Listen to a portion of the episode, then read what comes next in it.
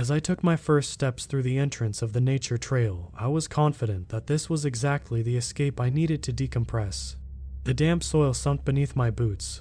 Flowers bloomed, the leaves on the trees shook and hummed gently in the summer breeze, and birds sang. I felt like I'd walked into the Garden of Eden. Lost in thought and devouring the beauty radiating itself through all my senses, I never heard the footsteps approaching behind me. Hey there, a woman's chipper voice plucked me out of paradise. Happy trailing, I asked politely, despite my annoyance at the disruption. Definitely, I come here a lot when I need a break. How about you? The girl lingered slightly behind, tucking her blonde hair behind her ear. First timer, but I brought reinforcements, I said, gesturing to the map in my hand. There are better areas from when they were first building the trails. They're not as well maintained, but they're easy enough to follow. They won't be on your map. I'm taking one up to the river. Some people say it's dirty, but I like to dip my feet in anyway. We were walking side by side now, our boots smacking the dirt trail in rhythm. I looked at her closely for the first time. We looked close enough to the same age, maybe her being a year or two younger.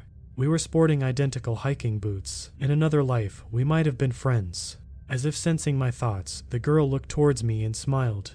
I'm Claudia, by the way. Do you care for a walking buddy? The forest is beautiful, but sometimes it feels lonely. I can show you the river. I hesitated and nearly declined.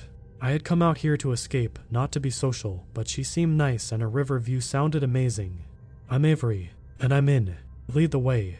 After a few minutes, Claudia gestured to a thin trail barely visible through the overgrown vegetation. I stood at the small opening, thinking about the critters living there, wondering if they bit. So much for easy to follow. As the trail widened a few yards in, my worries fell. It was beautiful. The sun glistened as it danced through the leaves. Claudia put her arm out for me to stop and pointed. In the distance, a fawn lingered near its mother. In this moment, I was so glad to have met her. As we trekked on, the foliage became more dense and only small streams of light flicked through. A light, unpleasant odor smelled in the breeze. It seemed familiar, but I couldn't quite place it. Mold growing on stagnant water was my best guess. A gentle mist twirled in the rays of light between the leaves. As I followed Claudia in silence, I wondered just how well she knew the trails. She hadn't hesitated, but the mist was flirting with fog by the minute. Claudia kept moving forward, as if pulled by an invisible string. Out of the corner of my eye, something moved on the edges of the fog to my left. My heart picking up speed, I closed the gap that had gradually formed between us. I think there's something out there, I whispered. Claudia didn't slow down, but she turned back towards me and giggled. Of course, there's something out there. There's a lot of somethings. We're in a forest. Claudia must have seen the fear on my face, and as an afterthought asked, Was it big? I'm not sure, I admitted nervously. I only saw it for a second. It disappeared behind a tree, it was pretty far out, but I think it's moving in the same direction we are. Claudia kept her pace, but she agreed she'd keep an eye out. For the last 20 minutes, she'd kept her eyes firmly on the trail, so somehow I doubted that. I looked up over her shoulder and finally realized what she'd been so fixated on. There was something large up ahead peeking out through the fog. It's a cabin. Oh man, this is amazing, Claudia exclaimed. My dad told me about these. During tourist season, the park rangers stay out here. I watched the fog drop into the hole in the roof of the cabin. It doesn't look like anyone's lived here in a long time, I remarked. I'd only known Claudia from the trail, and yet I knew she was going to suggest we go in and explore. She was the adventure to my play it safe. On second thought, maybe we wouldn't have been friends in another life. Claudia started to speak, but I couldn't hear her over the thumping of my heartbeat in my ears. Closer than before, the thing from earlier stood still ahead of the cabin. It was watching us. The fog obscured my vision, but I could see it was wearing something dark that fluttered in the wind. Let's go inside. I interrupted her. Her eyes opened wide as I stormed past her. The door groaned its protest as I threw it open and flew inside. That thing from earlier followed us here, Claudia. It was watching us. We need to figure out a way to get out of here. It's ahead of the cabin. I think we can go back the way we came. Can you see the trail well enough to run? Claudia stood staring at me, cheeks flushing. I've never been to this cabin before. I lost the trail a little ways back. I figured we could group here and make a plan. Are you sure there's something out there? For a moment, I was dumbstruck. She had lost the trail. We were screwed. Finally, I choked out. I'm positive. It was some freak in a dark flowing gown or something. How did you lose the trail? I thought you said you came here all the time. I hissed. Fear slithered its way from my stomach. I mean, sure, but not in the fog. I was hoping we'd beat it and be able to watch it float across the river. It's gorgeous. Claudia looked uncomfortable. I know she didn't lead us off trail intentionally, but it didn't feel that way, especially with some freak following us, slowly moving closer. Let's look around and see if there's anything here we can use to defend ourselves. Then we need to try to get out of here. I could hear the frustration in my tone. I never should have followed a stranger into the forest. How could I be so stupid? I went left, towards the kitchen, as Claudia made her way towards the back rooms. I opened several drawers and cabinets to find nothing but spiders and dust. Defeated, I headed to meet up with Claudia, hoping she'd had more luck. As I entered, the first thing to hit me was a putrid smell. Claudia was bent over the bed in the corner of the room, softly crying. On top of a bare, stained mattress was a decomposing body. Blonde hair clumped around the partially exposed skull. As the body had turned to liquid, the red and white plaid shirt had turned a nasty brownish along the torso. It would have been completely unidentifiable if not for the clothing. Claudia was staring down at her own red and white plaid shirt, pulling on it, willing it to not be true. Both Claudia and the body on the bed both adorned the same denim shorts, a small rip along the right hem. The arms of the body were cuffed to the bed. Both feet were bound. I slowly stepped back as Claudia whispered over and over, No, it cannot be. As I reached for her, Claudia finally looked up. I yelped and jerked my hand back. Claudia's face now mirrored the body on the bed. The blonde hair she'd pushed behind her ear earlier now dirty, clumped, and missing in patches. Her eyes, long since disintegrated, leaked a gelatinous substance from the empty sockets. The few patches of skin left on her face hung like dry snake skin. I'm sorry, Avery, I just can't handle this. She garbled with her stumped tongue and a mouth with no lips left to help enunciate. She ran out of the cabin door and back into the forest. Shock paralyzed me, and insanity threatened to leave me in the fetal position in the corner, waiting for someone to rescue me. But deep down I knew no one would come. That's why Claudia's body was still lying here, left to be. I couldn't stay here, but leaving meant facing the follower.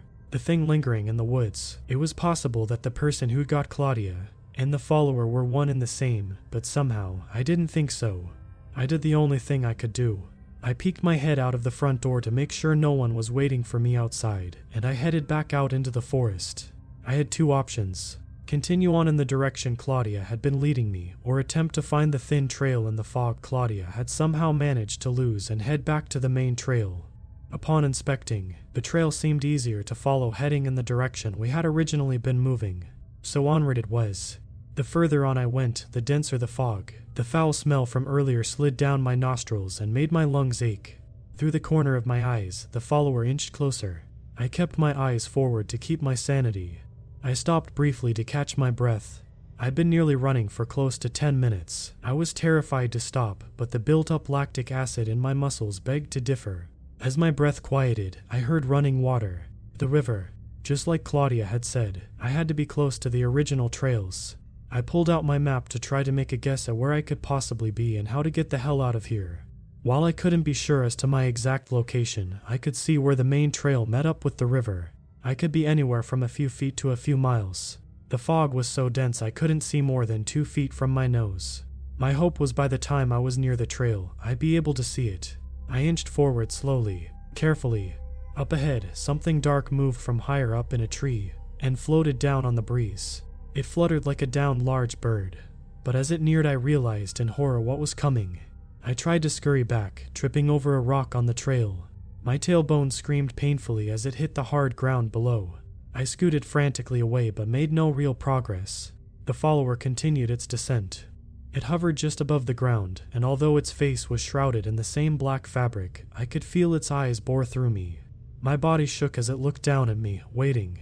Slowly, it extended its arm towards me. The sleeve pushed back to reveal what I believed to be a woman's hand. The nails were long and the skin carried the grayish hue of rot. As the hand uncurled itself, I struggled to tear my eyes from the golden sigils that started just under the fingernail, continuing up past the sleeve. It took me a moment to realize it was offering to help me up.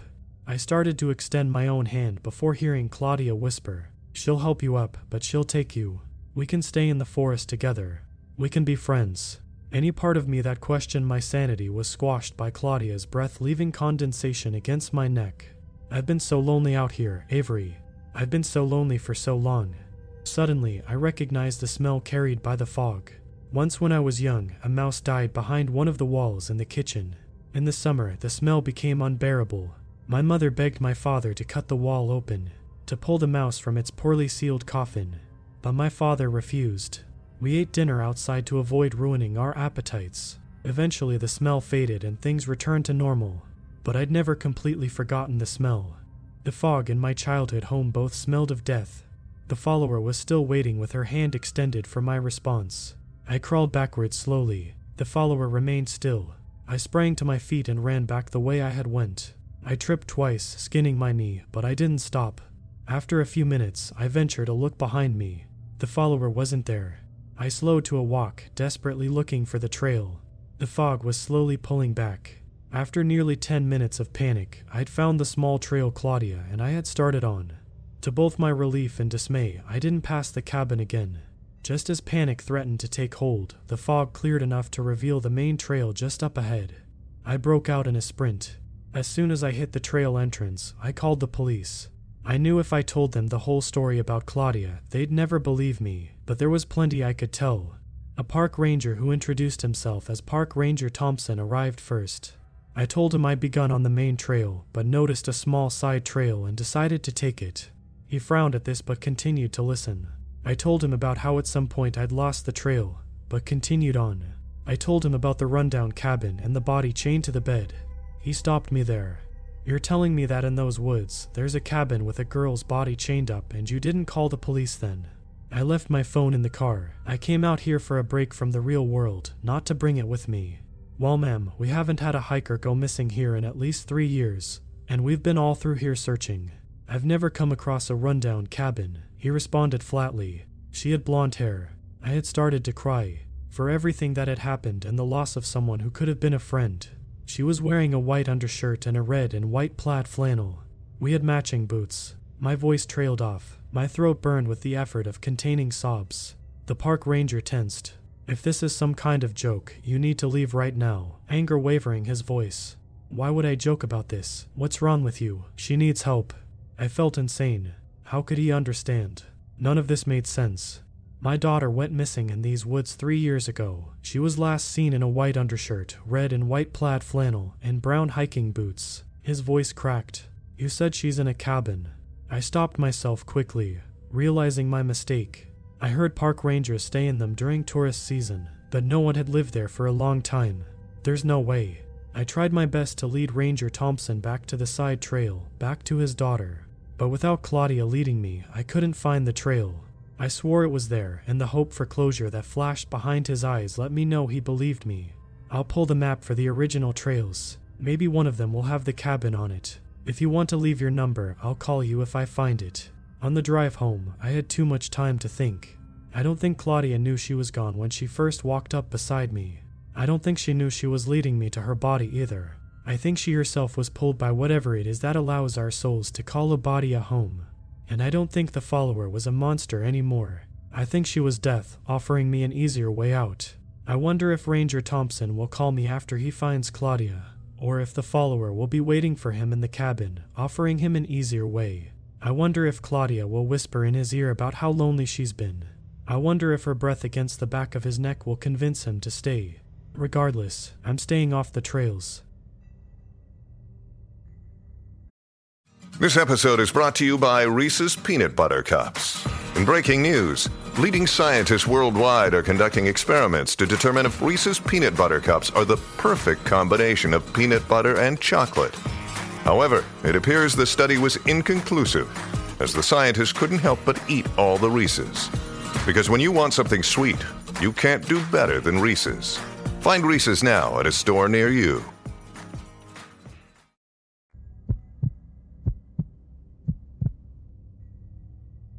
A few years ago, I bought a small house in southwest Maine. It's one story, around 1,000 square feet. A few months after I bought the house, I got lonely and decided to buy a dog, whose name is Ace. There's a forest outside my home. I never bothered to do any of the normal things people do when there's a forest near them, like camp. However, Ace never liked the forest. He would bark or whine any time I took him on a walk where the tree line was visible. I started realizing what was happening last winter. Every tree began to wilt and die simultaneously. If one leaf fell off a tree, that leaf fell off of every tree. When it became spring, all the leaves grew back at the same time and place as well. It's as if the forest grew as one. Two months ago, Ace picked up the habit of scratching my door any time I had locked him out of my room. He always makes a mess when I let him in, though, so I have to keep the door closed. Two weeks ago, I heard a yelp. It was not Ace, though. It came from somewhere around the back of my house. After that sound, I heard Ace running and whining, and he started scratching my door. It wasn't normal, though. It was frantic. I let him in my room, and I swear I already saw the thing in my yard. I saw that thing staring at my door. I looked closer, and all there was out there was the tree line. But I saw that thing out there, I know it. I couldn't sleep, nor could Ace. I stayed up and just scrolled through social media. I don't know what time it was, but I heard a yelp again, and after that, a long, disgusting groan. I couldn't open my door, I couldn't. I didn't want to see those eyes turn into trees. All I did was sit there, thinking of what to do if there was something out there. The next morning, I don't know why, but I bought a pistol. Something told me to, a gut feeling. That night, it happened again. The yelping, groaning, scratching, and the staring. This time, though, I went outside, the pistol at my side. Either that thing was going to end up with a hole in its head or I was going to be offed, and I would be damned if I let the latter happen. I was sitting there in the 20 degree weather, just waiting. But nothing happened. I waited and waited, but there was nothing. Until Ace was scratching on my door. I looked around and saw it coming out of the tree line, the long pale limbs, the four different eyes, and I heard the groan. But it wasn't a groan, it was a scream the loudest scream I had ever heard. The thing ran at me, and I drew my weapon. I was still firing when it was down. I moved to grab my phone to call the police, and the second I turned around, it was gone. I called the police in shambles, not knowing what to do. I got a fine for prank calling 911, but I know what I saw. I have to move away. I can't look at that forest ever again. I don't know what is wrong with that forest, but it's not normal. Maybe it's cursed, haunted, or maybe this world has more secrets like this, waiting to emerge from the tree line. Hey, it's Ryan Reynolds, and I'm here with Keith, co star of my upcoming film, If, only in theaters, May 17th. Do you want to tell people the big news? All right, I'll do it. Sign up now and you'll get unlimited for $15 a month in six months of Paramount Plus Essential Plan on us. Mintmobile.com slash switch. Upfront payment of $45 equivalent to $15 per month. Unlimited over 40 gigabytes per month. Face lower speeds. Videos at 480p. Active Mint customers by 531.24 get six months of Paramount Plus Essential Plan. Auto renews after six months. Offer ends May 31st, 2024. Separate Paramount Plus registration required. Terms and conditions apply if rated PG. The United States is a diverse land of many different forms of life. From the fierce grizzly bears in the mountains of Alaska to the stealthy alligators in the swamps of Florida, wherever you may be, there is always something unique about your state. That is until you get to Oklahoma. You see, Oklahoma is without a doubt one of the most boring places, maybe ever. Having lived here for 18 years, I'll be the first person to tell you that. Sure, there are large cities, just like any other civilization, however, they are spread out over tens, even hundreds of miles apart. What you are left with in between those cities is what some refer to as the sticks or the boondocks, or the country, whatever you choose to call it, and that is where I'm from. In the sticks, it consists of four main elements lots of trees, lots of crops, lots of wildlife, and the occasional Walmart or Dollar General.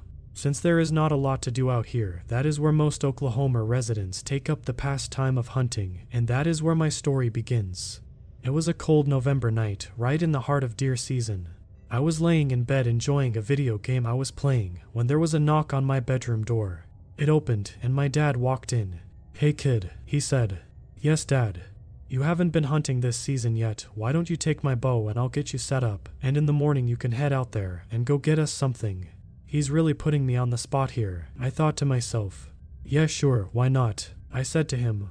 He told me to dress warm and to meet him outside by the front door in 10 minutes so we could walk out to the spot so I would know where to go when it was time to leave tomorrow. We began our walk into the woods. With every step we took, I began to get a little bit more annoyed. Where are we going? I thought to myself. I thought we were just gonna go behind the house. I didn't know we were gonna have to hike to the hunting spot. Dang, what was I thinking? I should have just said no.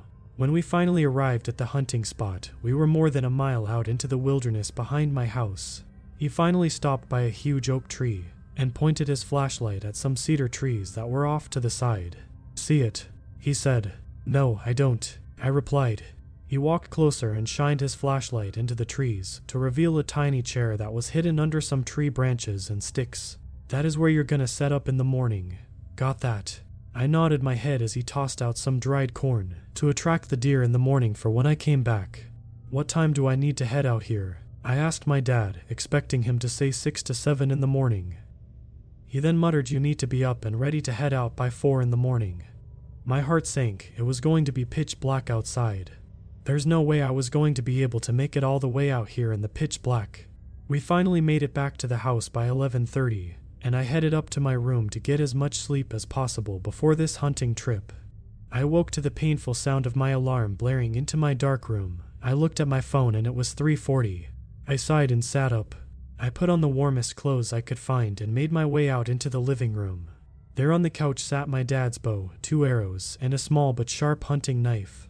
I grabbed the gear plus a flashlight and made my way out the front door. Navigating the woods at night was an extremely frightening experience that took much longer than what I would have wished. I left my house at 4 and I did not arrive at the hunting location until 4:37. I was impressed with just how many trees I managed to walk into and how many times I almost tripped over large logs, even with the help of my flashlight. Once I arrived, I sat down in the little uncomfortable plastic chair and began waiting. My dad wanted me out here so early because it makes it a lot easier for the hunter to sneak into his spot, and the deer not being able to watch him. I'll never forget the paranoia I experienced in those woods, in the pitch black, that feeling of not wanting to breathe too loud because something or someone might hear you is like no other. After roughly 15 minutes of sitting in the quiet darkness, I heard it sticks snapping and leaves crunching. It was a deer walking to my spot. My heart began to pound as I listened closer. The leaves continued to crunch with each footstep, but that's when I picked up on something strange. Is this thing walking on two legs? I thought to myself. It sounded just like a pair of human legs walking through the leaves. Is it my dad? I thought. Maybe I forgot something at the house. Surely it has to be him. But no, it couldn't have been him. The footsteps were coming from the woods, not the trail we walked. The footsteps emerged from the woods and stopped. After a short pause, it took one step towards me. A moment later, it took one more step in my direction. I began to get nervous. Deer shouldn't be acting this way. What the hell is this thing?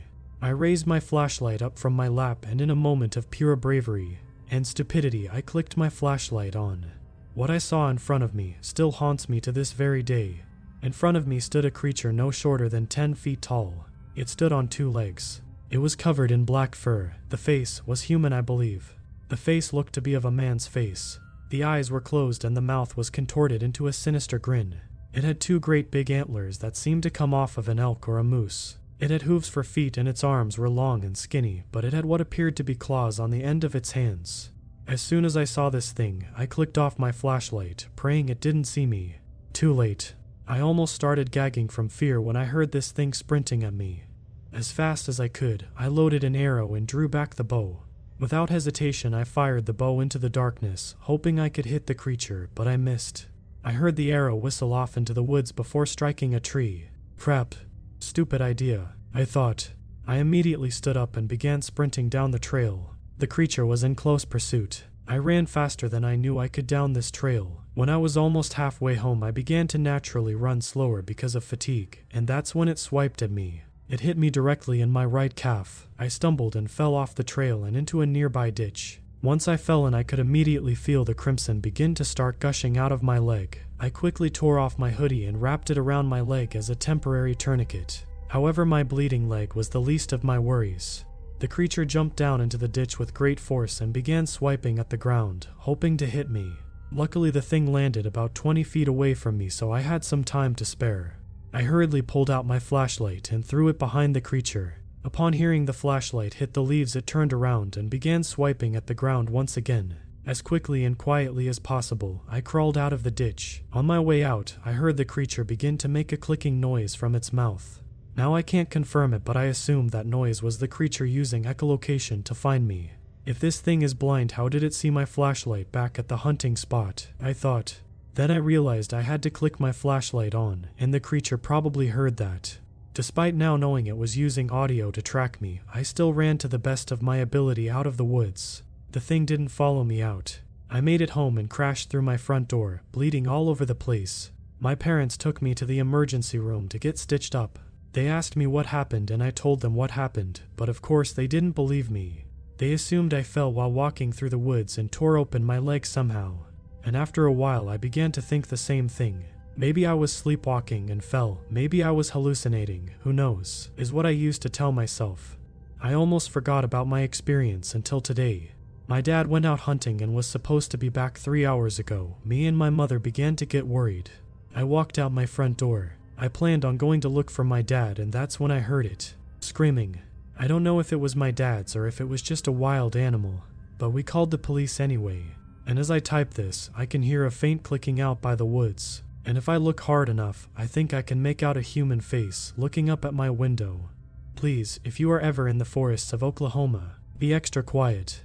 You never know what is going to hear you.